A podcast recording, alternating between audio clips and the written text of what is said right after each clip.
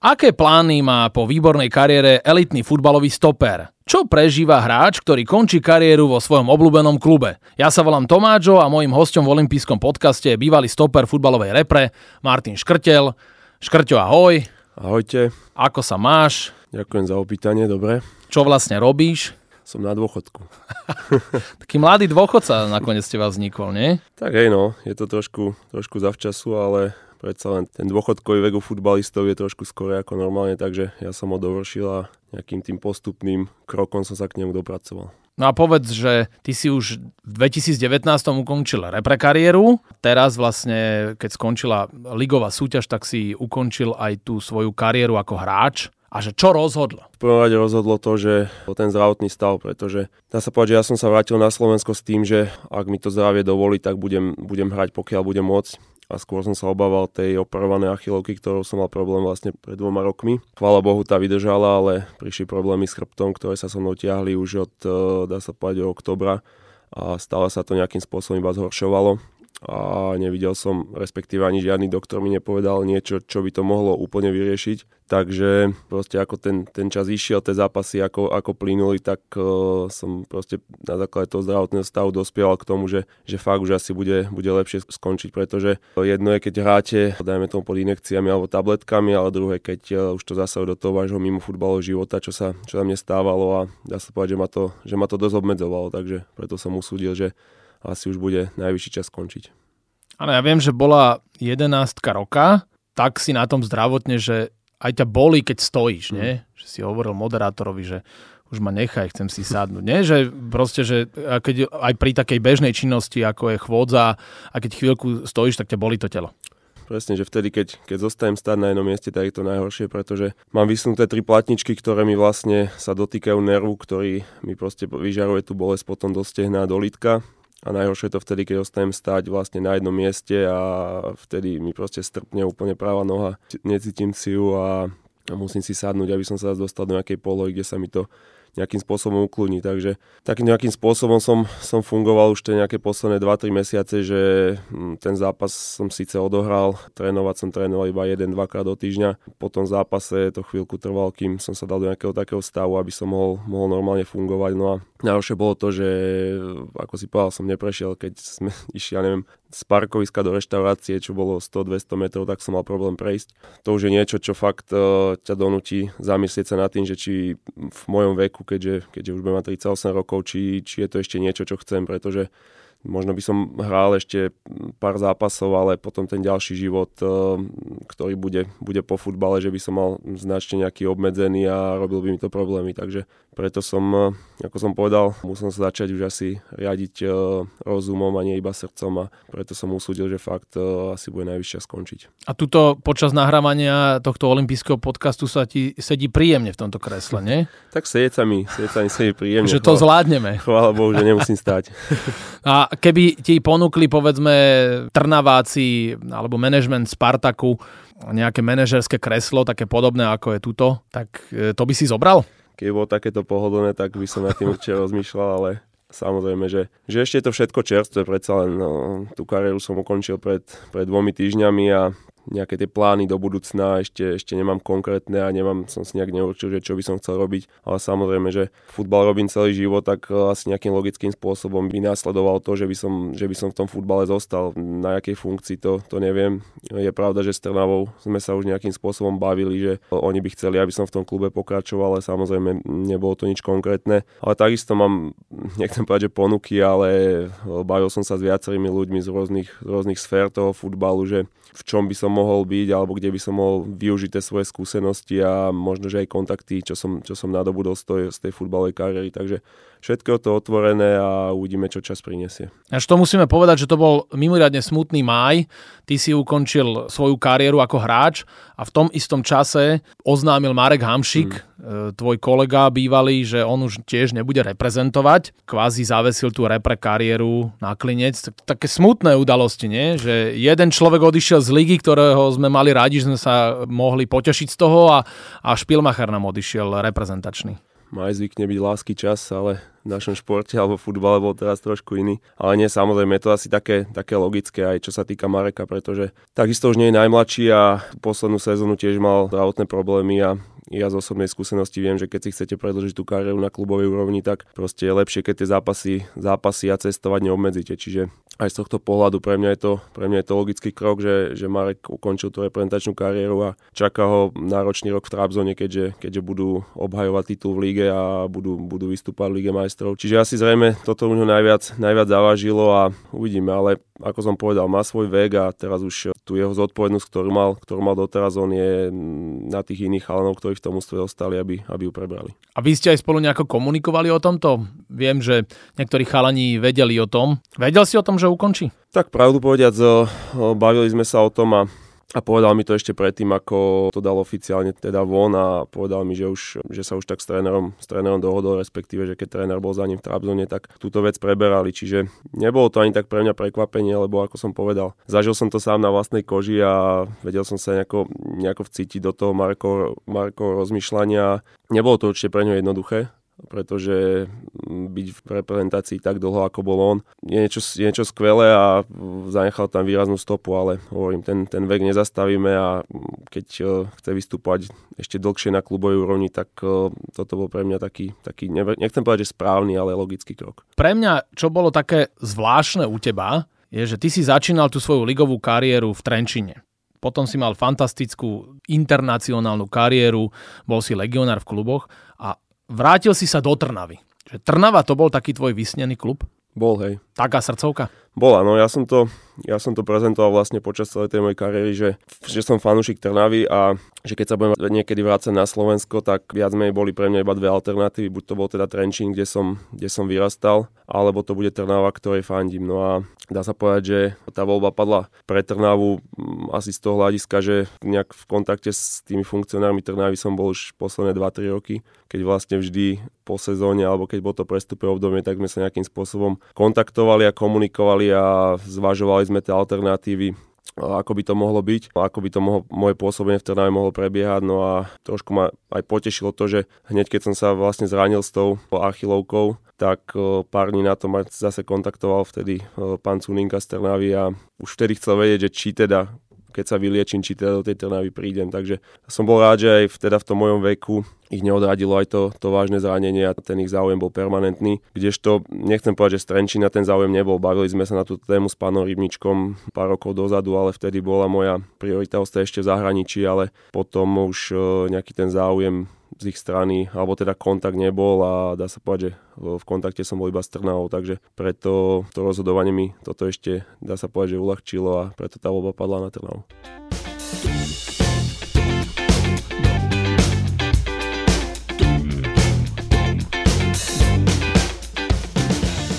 Podľa teba, akú má úroveň Fortuna Liga, alebo najvyššia futbalová súťaž? Miestami sa mi zdá, že ako keby podceňovaná, ale tam boli aj dobré zápasy. Nie? Určite, určite. Ja som to povedal hneď, ak som, som prišiel a odohral som tých pár zápasov, že, že z môjho pohľadu je tá liga podceňovaná. Neviem, či ju nevieme alebo nechceme, nechceme doceniť. Samozrejme, že sú tam lepšie zápasy, tam horšie zápasy. Trošku, čo mi chýba, je tá atmosféra na tých štadiónoch, že už aj teraz, keď tí ľudia mohli prísť bez nejakých obmedzení, tak uh, si tú cestu na štadión nevedeli nájsť. Ale za dva čo? roky si odvykli. Je to pravda, že, že fakt, že asi, asi si odvykli, plus uh, veľa tých zápasov už bolo v televízii. Čo sa týka tej kvality, tak si myslím, že tá liga nie je taká zlá, ako, ako ju často prezentujeme a mám skúsenosti aj zo zahraničia, keď viem, že aj tam boli zápasy, ktoré boli vyslovene slabé, vyslovene nudné, ale proste u nás, u nás dá sa mi že až ako keby veľmi sme tie, tie slabé chvíle v tých zápasoch vypichovali. Ale samotná tá liga ja si myslím, že má, má svoju úroveň. Je tam taký dobrý mix tých mladých hráčov, stredná generácia, skúsených hráčov a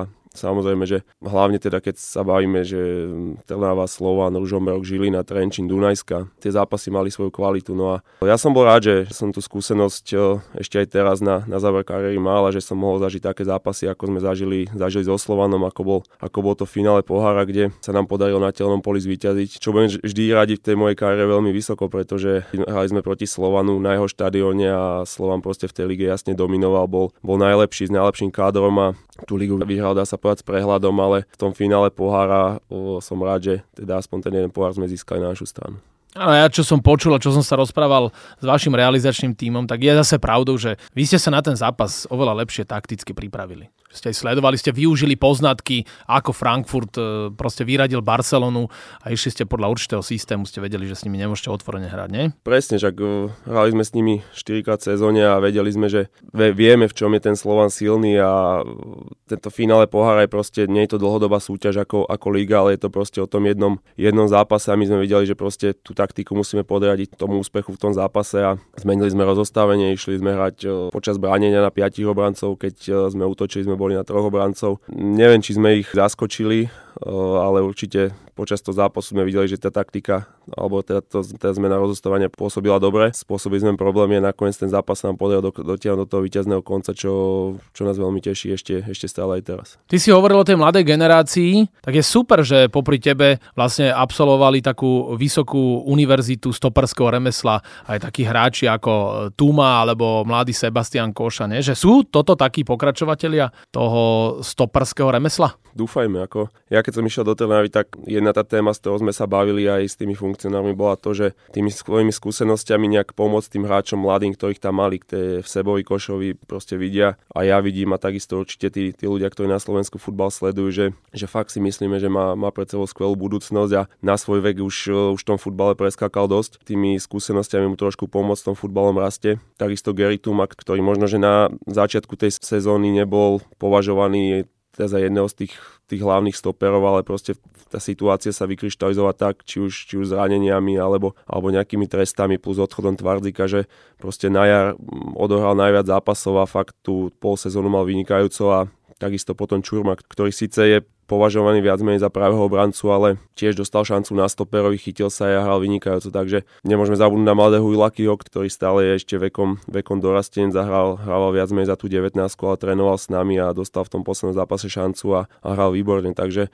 čo sa týka toho stoperského postu, tak uh, ja si myslím, že Trnava v tomto momente to má obsadené dobre. Som teda rád, že, že mohol som s tými chalami tráviť ten čas, či už e, na tom tréningu, na zápasoch alebo mimo a tými svojimi skúsenostiami pomôcť a musím povedať, že, že fakt tí chalani sú aj v hlavách nastavení tak, že, že sa pýtali, že chceli vedieť a chceli odo mňa radu a myslím, že týmto spôsobom ten, to nejaký ten účel toho môjho pôsobenia tam splnilo. Celkovo, ty si si to takto možno, že aj vysníval, že vyhrali ste pohár, porazili ste Slovan, v derby zápase, v takomto najdôležitejšom. A potom si prežíval krásne emócie, keď ste hrali posledný zápas na domácom ihrisku, prevzali ste bronzové medaily, bola 37, čo ty máš na adrese a ešte aj v tej 37. minúte si e, odchádzal Never Walk Alone. Hej. Tí fanúšikovia sa krásne s tebou rozlúčili, nie? Že to bolo nádherné, emotívne, že to nie každý hráč takto ukončí kariéru. Že bolo to pekné. A keď som oznámil to, že, že bude to vlastne môj posledný zápas s tou Dunajskou, tak tá nejaká myšlienka toho, alebo som sa vtedy vyslovil, že tú jednu rozlúčku, čo som mal s reprezentáciou, tak tá prebehla nejakým spôsobom a chcel som, aby tá rozlúčka s tým, s tým klubom, alebo teda celkovo tou kariérou bola, bola lepšia ako bola s tou reprezentačnou a myslím, že sa mi to naplno splnilo, pretože na tie dnešné pomery prišlo dosť ľudí. Ten štádion bol zaplnený, zaplnený pekne a plus uh, to všetko, tú atmosféru, ktorý tí fanúšikovia, ale takisto spoluhráči, aj tí ľudia z vedenia, čo všetko mi pripravili, tak za to mi patrí veľká vďaka. Na tú rozlúčku vždy budem spomínať len v tom najlepšom. Takže bolo to emotívne celkovo ten, ten celý týždeň, že keď som to musel oznámiť vlastne spoluhráčom v kabíne, potom potom vlastne som mal tú oficiálnu tlačovku a potom ten zápas, takže fakt ten, ten týždeň bol hlavne v tej psychickej stránke po mňa veľmi, pre mňa veľmi náročný, ale... Aj slzy tam boli, čo? Boli, no tak ja som emotívny človek a s tým proste, keď som sa pohrával s tou myšlienkou konca, tak ja som už viackrát išiel na štadión ráno s tým, že idem za trénerom a že mu to oznámim. Ale proste vždy, keď som na ten štadión prišiel a bál som tých chalanov v kabíne a celkovo, tak vždy som si to ešte rozmyslel, ani že zabojujem, ešte, ešte proste ešte to oddialím a skúsim, ale proste vždy potom prišiel nejaký impuls toho, že, že som si povedal, že fakt už to nepôjde. No a vyvrcholilo to potom tým, keď fakt som sa už rozhodol, že som to tým trénerom oznámil. Bolo to vlastne ten týždeň potom, potom finále pohára, myslím, že to bol pred zápasom so Žilinou, keď som povedal, že už, že už to proste ďalej nejde a fakt bolo to emočne také dosť, dosť náhranie a aj teraz, keď ešte niekedy si to pripomeniem nejakými tými videami, čo sa, čo sa sem tam objaví niekde, niekde na internete, tak, tak dá sa povedať, že to so mnou stále zamáva. No jasné, však to sú silné veci. Keď hovoríme o tom tvojom zdraví, tak teraz si ešte čerstvo po tom tvojom rozhodnutí, ale predsa si rodák z Rástočna tam sa hrá čo, 6. 7. liga, oddychneš si zo pár očkov, tak, tak na ten stoperský post, tam by si si ešte išiel trošku urobiť tak na záver do tej vlastnej dedinky trošku také posledné záverečné minútky, nie? Že toto nie je v hre? Chápeš, zase príde televízia, veľká show, budú mať o čom tí novinári písať. A to už, to už ani nejde tak o tú, o tú televíziu, o novinárov, ale...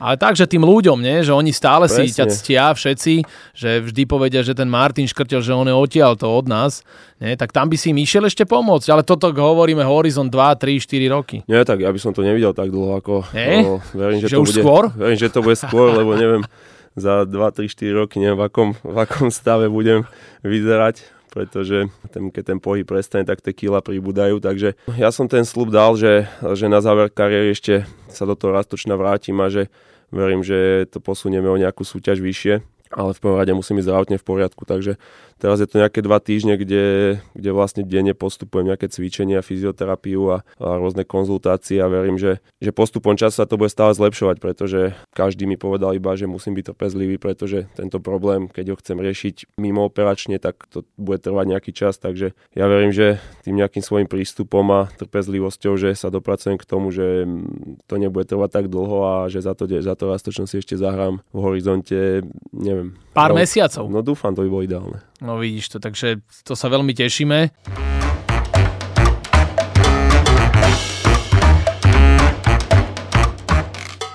Keby sme sa otočili za tou tvojou medzinárodnou kariérou, ale klubovou, tak tam z toho Trenčina si vyskočil do Petrohradu, potom si urobil parádny prestup FC Liverpool a prišli turecké destinácie ako Fenerbahce a Bašak Šehir. Vedel by si porovnať tieto destinácie alebo tieto štácie, ktoré si mal, lebo jedna lepšia ako druhá, napríklad Petrohrad je úplne iné mesto ako Moskva, sú tam vzdelaní ľudia, má to svoju históriu, tradíciu, je tam krásna kultúra. Liverpool to sa nemusíme ani rozprávať. A potom je Turecko. A párkrát som bol v Turecku a tam je asi 8 kanálov špeciálnych o futbale. Každý klub Fenerbahce, Galatasaray, každý má vlastný mm. športový, futbalový špeciálny kanál. Nie, že tam je to náboženstvo, tam je ten Allah a potom tá viera a hneď na druhom mieste, ale tesne len, je futbal. Mm.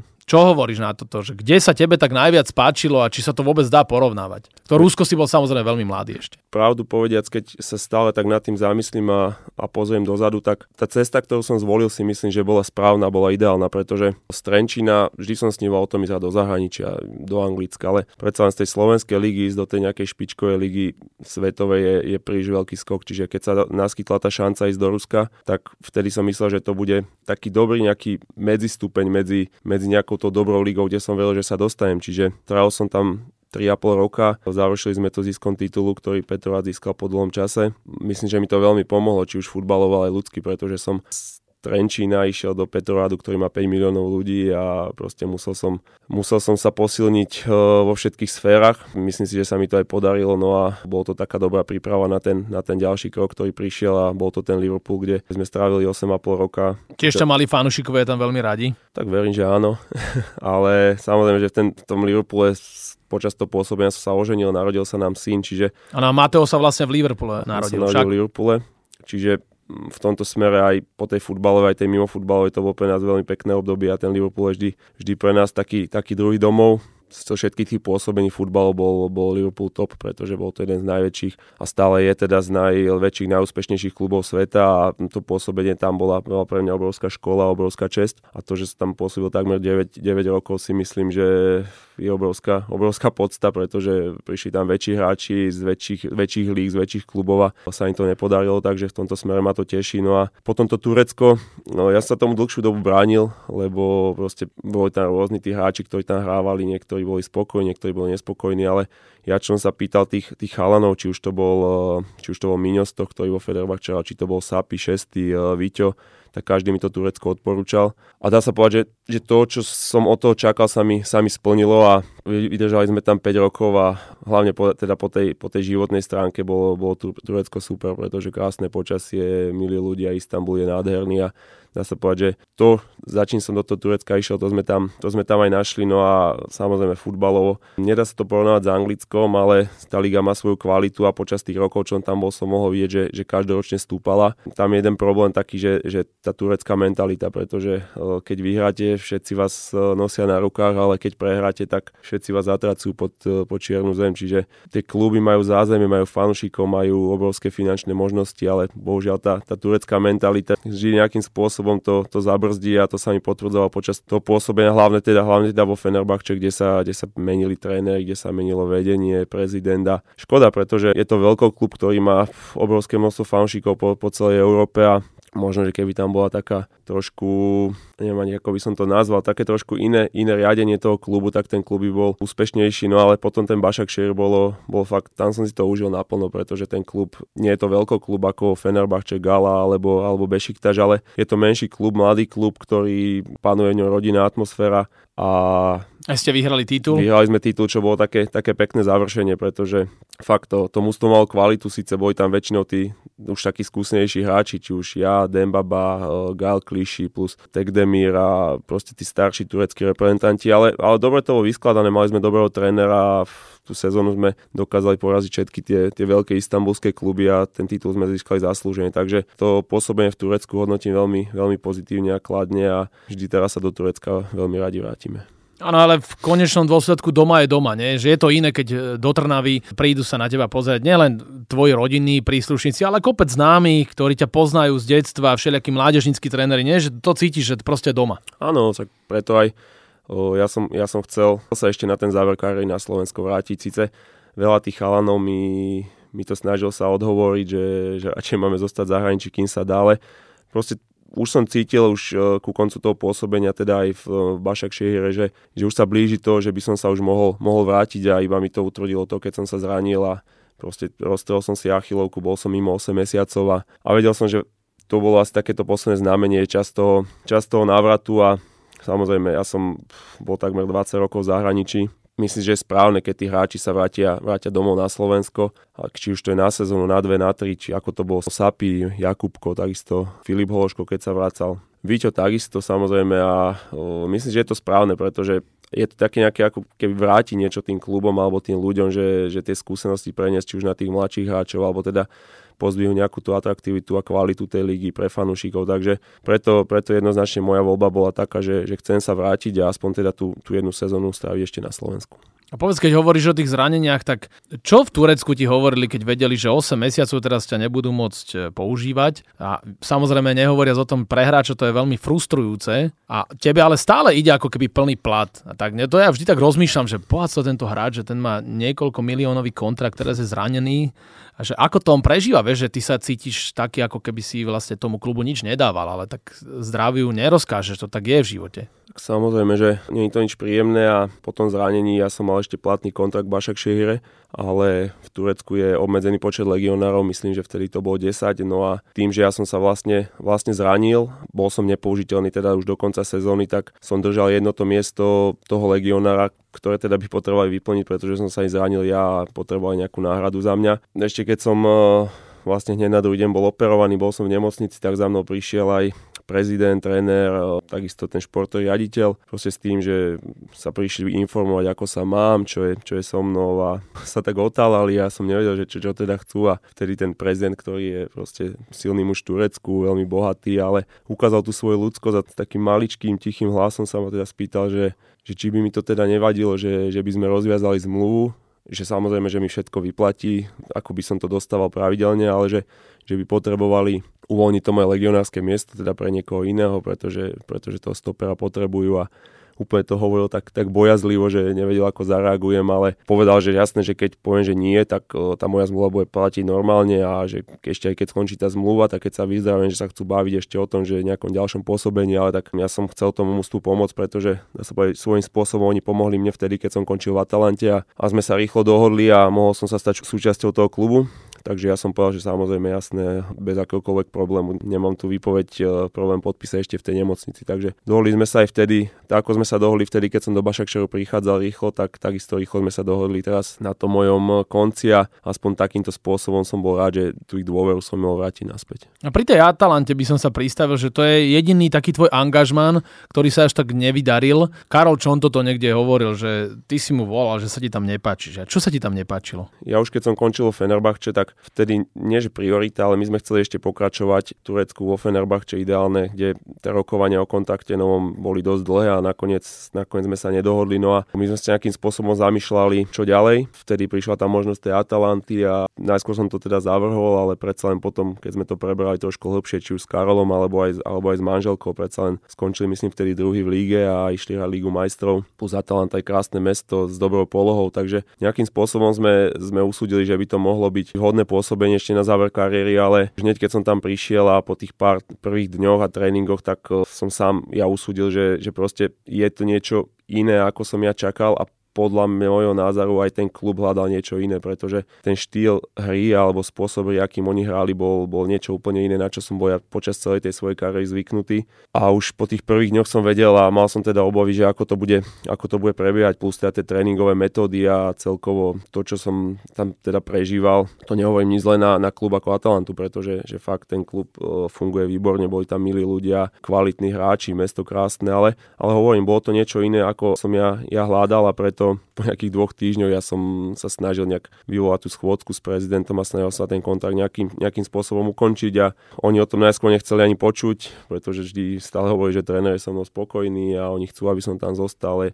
Ale ja som vedel, že proste, že, že by to nebolo ono a tú sezónu by som sa tam nejakým spôsobom trápil a preto ja som stále na to tlačil viac a viac, až teda sa nám to podarilo nejakým spôsobom, nejakým spôsobom ukončiť a problém bol iba ten, že tam bolo myslím, že dva dní pred ukončením prestupového obdobia a Atalanta povedala, že ma uvoľní iba vtedy, keď nájdu za, za mňa náhradu. No a chvála Bohu, vtedy Simon Kajer, s ktorým som hral vo Fenerbahče, on bol v Seville, kde nehrával a pred majstrovstvami Európy potreboval mať nejakú zápasovú prax, takže on mi ešte volal, že proste má možnosť ísť do Atalanty, či, či mu to poradím, tak hovorím jasné, jasné, len prídi. Sa tešil, že príde. príde. Im bude to super. som voľný. Takže aj to, že sa podarilo priniesť jeho, tak mne uvoľnili tú cestu a hovorím, bolo to, bolo to náročné, pretože na ten nejaký nájdenie nového klubu nám zostal nejaký deň a ja som ale išiel do toho rizika aj s tým, ja som povedal Karolovi, že proste aj keď budem teraz 6 mesiacov niekde iba trénovať, ale proste ja chcem ísť, chcem ísť preč, nechcem tam proste byť, ale chvála Bohu, a sa povedal, ešte aj v tom poslednom dni sa nám ozvala Sparta Praha a takisto Bašak Šejer, ktorý, s ktorým sme boli v kontakte ešte vtedy, keď som končil vo Fenerbahče, ale, ale vtedy som ja na, na ten ich záujem nejakým spôsobom nereflektoval. Ale teraz proste oni začali lígu veľmi zle, dá sa povedať, že prehrali prvé tri zápasy, predali jedného stopera, a takisto ako ja som vlastne vtedy potreboval klub, tak oni potrebovali súdne stopera, kontaktovali Karola a dá sa povedať, že keď som počul, že Bašak šiel na Istanbule, tak som povedal, že hneď, aj, aj, keby tam idem, aj keby tam idem zadarmo. Takže preto aj sme sa tak rýchlo dohodli, ale predsa bol problém ten, že z Turecka sme sa museli dostať do Istanbulu, kde, kde som musel absolvovať lekárske testy, podpísať zmluvu a s tým zaregistrovať. Takže chvála Bohu, všetko sme stihli a asi dve minúty pred polnocou som, som podpísal na federácii tie prestupové papiere a mohla sa zaregistrovať zmluva a ja som bol rád, že teda môžem, môžem sa vrátiť naspäť do Istanbulu, do Turecka a stať sa členom Bašak Šejru.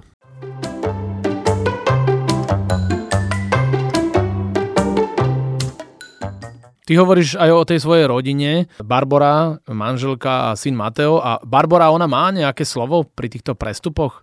Napríklad vieš, ti povie, že v Liverpoole viac prší ako v Istambule a že poďme radšej niekde do tepla? Samozrejme, že, že všetky tie kroky, ktoré som robil, som robil po konzultácii s ňou. A vždy sme sa snažili nájsť nejaké to spoločné riešenie. No a Istanbul, ona, ona si Istanbul obľúbila už vtedy, keď tam hrával ešte Filip Hološko a ona chodila navštevovať a vždy mi o Istambule hovorila tých najlepších alebo teda najkrajších, najkrajších veciach a preto ja keď som vedel, že som vedel, že keď budem odchádzať z Liverpoolu, tak som vedel, že nebude to v Anglicku, pretože už som nechcel hrať za iný klub v Anglicku. Vedel som teda, že, že nechcel som ísť do Nemecka, Španielska, Talianska liga si nemyslím, že by bola pre mňa. A hlavne po tých rokoch v Liverpoole som možno, že už hľadal niečo, niečo iné, teda aj pre tú rodinu a preto som povedal, že keď tak, tak pôjdeme teda do Istanbulu a som rád, že vtedy sa nám otvorili možnosti, či už to bolo z Fenerbahče, z Galatasaray, z Bešiktašu, kde, kde všetci nejakým spôsobom prejavili záujem, ale nakoniec sme sa dohodli, dohodli s Fenerbahče a bola spokojná aj ona. A bol som, bol som spokojný aj ja, pretože som pôsobil v najväčšom klube v, v Turecku. A dá sa povedať, že tie 3 roky tam, respektíve 5 rokov spolu aj s tým, s tým Bašakšerom sme si užili a hovorím, Istanbul sme si obľúbili ako rodina a takisto, takisto celé Turecko, pretože síce veľa ľudí možno, že nemá dobré skúsenosti, ale proste my nám ten život tam vyhovoval, takisto aj tí ľudia, ktorí sú tam, ktorí sú tam veľmi milí a my vždy aj teraz sa každoročne vraciame do Turecka na dovolenku a sme tam veľmi spokojní. A ty aj vieš normálne turecky? Neviem, bohužiaľ. No. Ako toto je... Toto NSSN, je... ako sa máš? Jímavý, SNSN.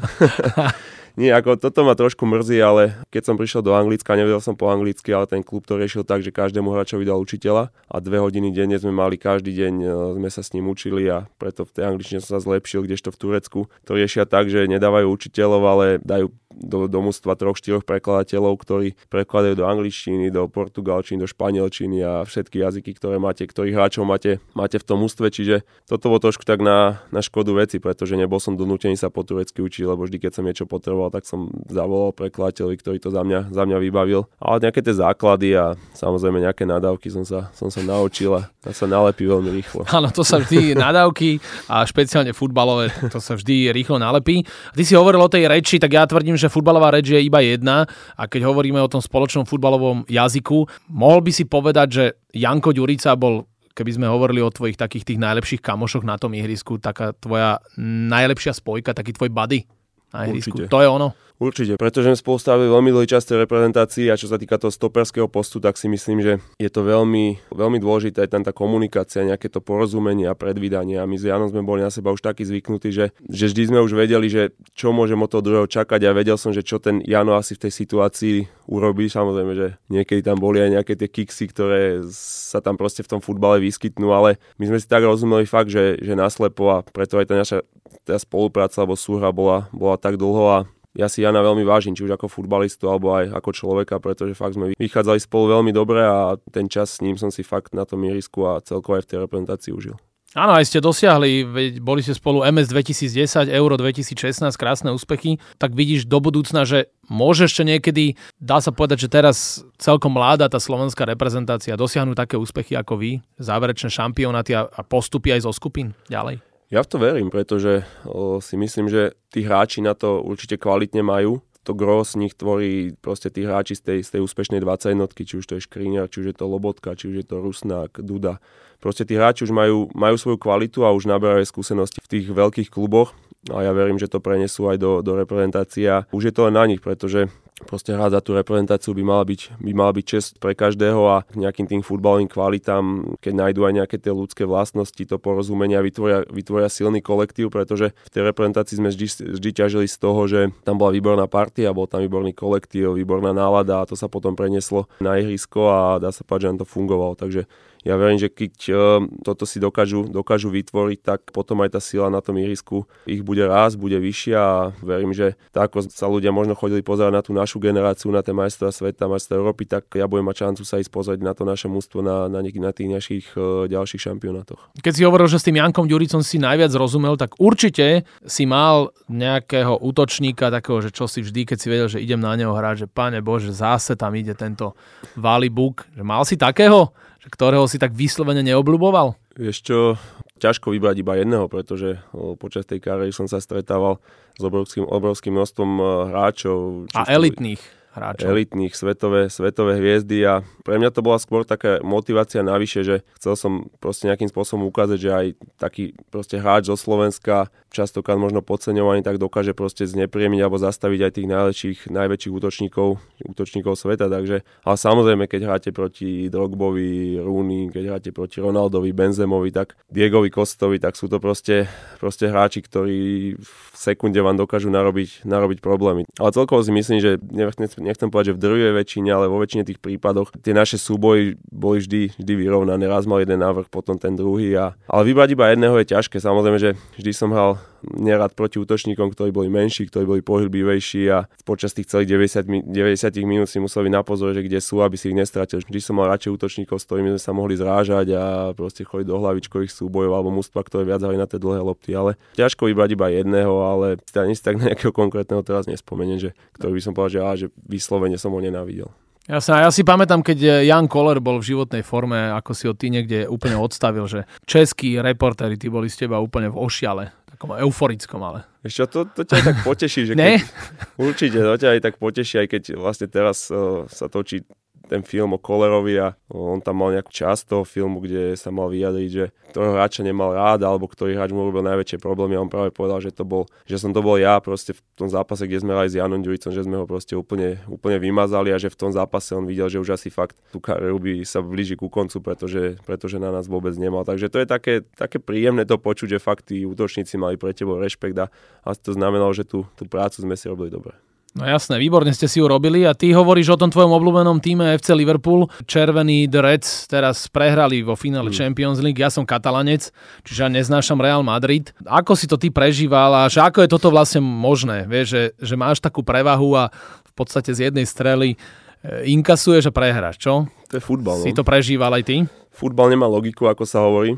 Ale samozrejme, že som to prežíval, pretože pôsobil som tam dlhú dobu a ten Liverpool ja budem milovať asi už, na, už navždy a budem jeho fanúšikom, takže každý ten neúspech alebo každá tá prehra ma mrzí a obzvlášť vo finále Ligy majstrov po takom zápase, kde si myslím, že Liverpool bol lepší, mal viac šancí, mal viac striel, nebezpečných situácií, ale bohužiaľ jedna strela Realu na branu stačila k tomu, aby, aby zvíťazila. Ale taký je futbal a o tom je možno aj ten futbal taký, taký pekný, že sa skončí tak, ako, ako to nečakáš, alebo niekedy je aj, ten, aj nejaký ten nespravodlivý výsledok, čo si myslím, že v tomto prípade sa práve tak stalo. Teraz v súčasnosti je taký trend, že okrem toho, že vy, futbalisti, už ste pekne oblečení, máte, akože ste kvázi ako keby trendsettery, hráči aj filmujú útočníci najmä, títo mm-hmm. ofenzívni. A čo ty na to hovoríš? Vieš, že on ti to nafilmuje, rozhodca mu na to skočí a potom vlastne ty ideš von to je taký nejaký trend, ktorý, ktorý v tom futbale vznikol pár rokov dozadu, že tí hráči sa takýmto spôsobom e, snažili do, získať nejakú tú výhodu na svoju stranu a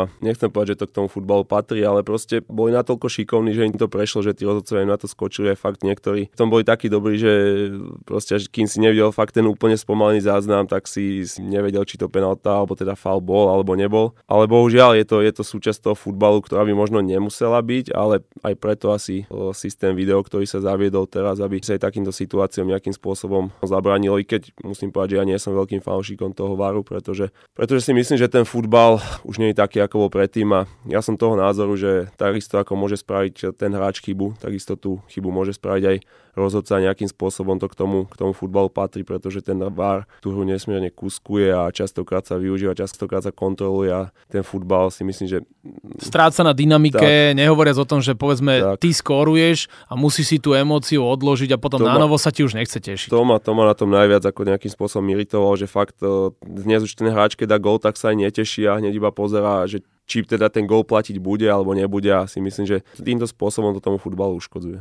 A súhlasíš so mnou s tým, že elitní futbalisti chodia väčšinou pekne oblečení a že to už je súčasťou toho elitného futbalistu je aj nejaký štýl, dá sa povedať, že fashion, módny a tak ďalej. A keď ty na podcast si prišiel úplne oblečený veľmi podobne ako ja, akorát máš krajšie tričko. Ja mikinu. Nie, ako, vieš čo, možno tí mladší, alebo hlavne tí, čo hrajú v Taliansku, že proste tá, tá móda tam je prvorada u tých aj futbalistov, ale ja v tom voľnom čase sa snažím hlavne, aby som sa cítil, cítil pohodlne, čo niekedy manželka mi až vyčíta, že na čo ma si kúpujem rifle, keď stále nosím iba tepláky, takže... Ale ja sa tak cítim dobre a keď to, keď to nikomu nevadí, kde, kde idem, tak si myslím, že to problém není. Však co ja najradšej nosím? Teplák. Nie? Tak to je. A keďže toto je Škrťo olimpijský podcast, tak ty máš nejakého nášho obľúbeného olimpionika alebo prípadne s niekým máš špeciálny vzťah s takými ľuďmi, ako je Peťa Vlhová, ako sú chlapci K4, vodní slalomári, nejakí atleti. Vieš čo, nedá sa povedať, že nejaký, nejaký špeciálny vzťah, ale samozrejme ten, či som futbalista, ale tie, tie ostatné športy sledujem, či už je to hlavne hokej, kde mám, kde mám veľa kamarátov, cyklistika, kde, kde Peter Sagan robil výborné meno tomu Slovensku, takisto Peťa Volhová v lyžovaní, predtým Veronika Zuzulová, takisto Danka Barteková, s ktorou som mal možnosť sa spoznať pár týždňov dozadu, ale viem o tých úspechoch, ktoré dosiahla, takže ja som rád, že týchto športovcov našich úspešných je čo najviac a verím, že ich bude do budúcna stále pribúdať. Ty si hovoril, že točí sa dokument o Honzovi Kolerovi. O tebe sa netočí nejaký dokument? Uh-huh. Áno, čo? A áno. v akom je to štádiu? Vieš čo, v štádiu je to takom, že doteraz sme vlastne monitorovali alebo mapovali tú situáciu, ktorá bola tú poslednú sezónu v Trnave.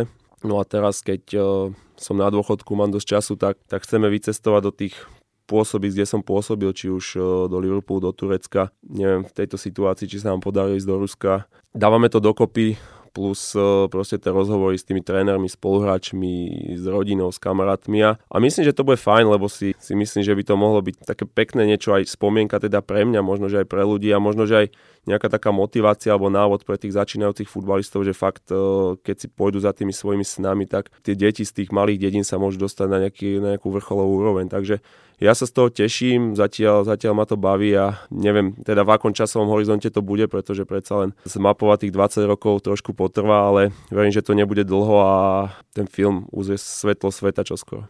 Dúfam, že ma zavoláš. Určite. Rád ti premiéru aj odmoderujem. Budem, budem mi cťou. No a olimpijský podcast sa nám škrťo pomaly končí a nás čakajú posledné dve rubriky.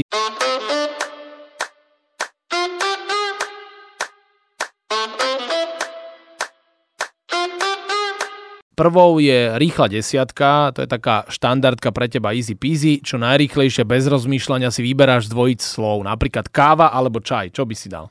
Jednoznačne káva. No vidíš to, tak teraz ti dám 10 takýchto dvojic, okay. dobre? Liverpool alebo Istanbul? Ťažké, čo? Futbalovo alebo životne? To je jedno. Nemôžem dať obidve v tomto? Správame môžeš, výnimku. môžeš. tak obidve. Separ alebo Mike Spirit? S Mikeom Spiritom sa poznám osobne, takže on. Fashion show alebo filmová premiéra? Filmová premiéra. Premier League alebo španielská La Liga? Premier League. Joga Bonito alebo taktické Catenaccio? Catenaccio. Rafa Benitez alebo Jurgen Klopp? Rafa Benitez. Sympatická influencerka alebo pekná modelka? Barbara to nepočúva tvoja. Asi modelka. Hlavička alebo volej? Počkaj, nie influencerka. to, to uznávam ti to. Hlavička alebo volej? Hlavička. Jachta alebo luxusná vila Primory? Jachta. Guláš alebo sushi? Guláš. Výborne, máš to. Áno, guláš. A kotlíkovi ešte, keby toto bol Určite. hokejový podcast. Tak škrťo, rýchlu desiatku máme za sebou, aj keď to bolo tak s ostrelenými ušami, lebo tak som ti to nafitoval. Je, ťažké, vidieť, no. že ťa poznám, nie? Že dobre som to Ako vybral. hej, veľmi, v tej otázky No. fakt. Niektoré Dobre som si to ťažšie. pripravil. Určite. A teraz je last question, to je posledná rubrika a ty sa môžeš niečo mňa opýtať na záver. Tak ja by som ťa chcel spýtať, že aký je náš spoločný kamarát Robo Vítek sused? No, Robo Vitek, náš spoločný kamarát, je vynikajúci sused, lebo Robo Vitek, čo nikto o ňom nevie, iba ja, on je expert na parkovaciu politiku a on presne v okolí nášho domu vie, že ktoré auta tam nepatria a má úžasný prehľad v tom a on už sa spoznal s tými e, parkovacími asistentmi a on normálne chodí pravidelne žalovať, aby im poťahovali auto alebo auta a väčšinou sú to cudzinci a on toto vie celkom zmapovať a veľmi dobrý aj sused v tom, že často mi napíše, že je na káve, vieme potom zmapovať celú tú ulicu, aj napríklad aké dievčatá ženy tam chodia To sa dôležité, pohybujú. no. A Víťo je tiež na toto veľký expert. Špecialista. Špecialista. Čiže parkovanie a ženy jeho dve silné stránky. Dobre, a hlavne to parkovanie, toto, keď e, objavia médiá, tak budú veľmi spokojní s tým. Tak, Tak. tak spokojní si s odpovedou. Naplnila ma. No, Robko, pozdravujeme ťa. Áno, Víťo, pozdravujeme ťa. Našim hostom v olympijskom podcaste bol bývalý slovenský futbalový reprezentant a vynikajúci stoper, dlhoročný kapitán Sokolov Martin Škrtel. Ďakujem za rozhovor, Škrťo, držím palce, nech si čím skôr fit, taký zdravý, aby ťa videli v rastočne na ihrisku. Ja ďakujem veľmi pekne za pozvanie a samozrejme želám ešte veľa úspešných podcastov.